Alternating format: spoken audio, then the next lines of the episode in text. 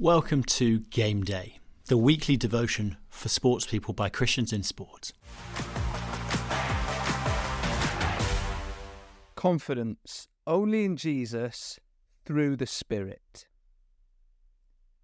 Confidence in sport isn't found in having a flamboyant nature or walking with extra intent and swagger between holes. No, all the sports psychologists talk about confidence emerging from inner convictions.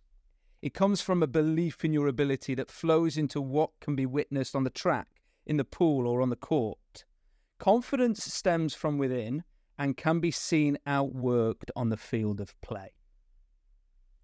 Where does a Christian's confidence come from?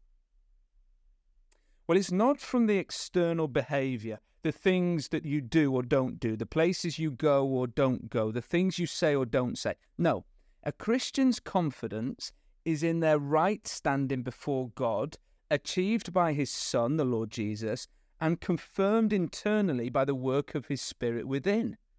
That's fabulous. Let's drop back into Romans 8 and take those first four verses. Let me read them.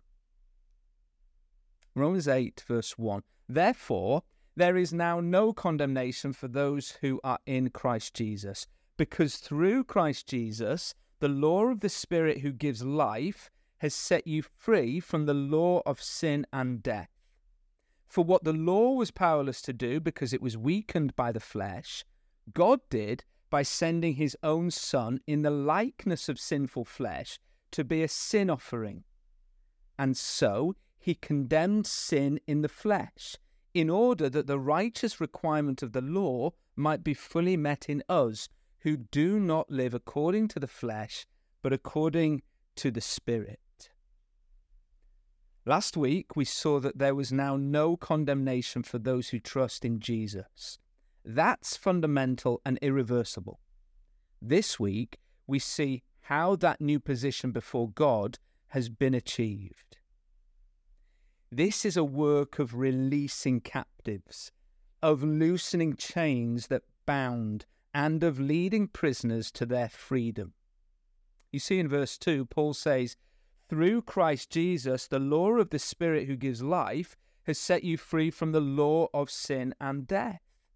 See, it's the work of Christ Jesus and the Spirit combined that frees the captured soul. Let's look at the work of Jesus first. Paul goes on in verse 3 to describe what Jesus became. When Jesus died on the cross, he became a sin offering. That, in effect, means that he became our sin and was treated as sin deserves, condemned and punished to death. Why did this have to happen? Why did the Almighty Son of God, the one who created all things, have to suffer and die at the hands of those he had created? And Paul answers it in verse 4. He says, In order that the righteous requirement of the law might be fully met in us. You see, God has established a requirement that is good and in line with his character of righteousness.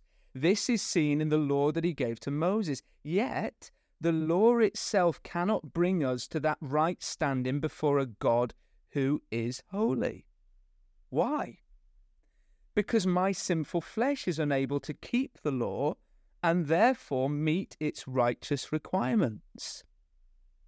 So my confidence cannot be in the things that I do, for I always fall far short of God's standard and therefore faces condemnation.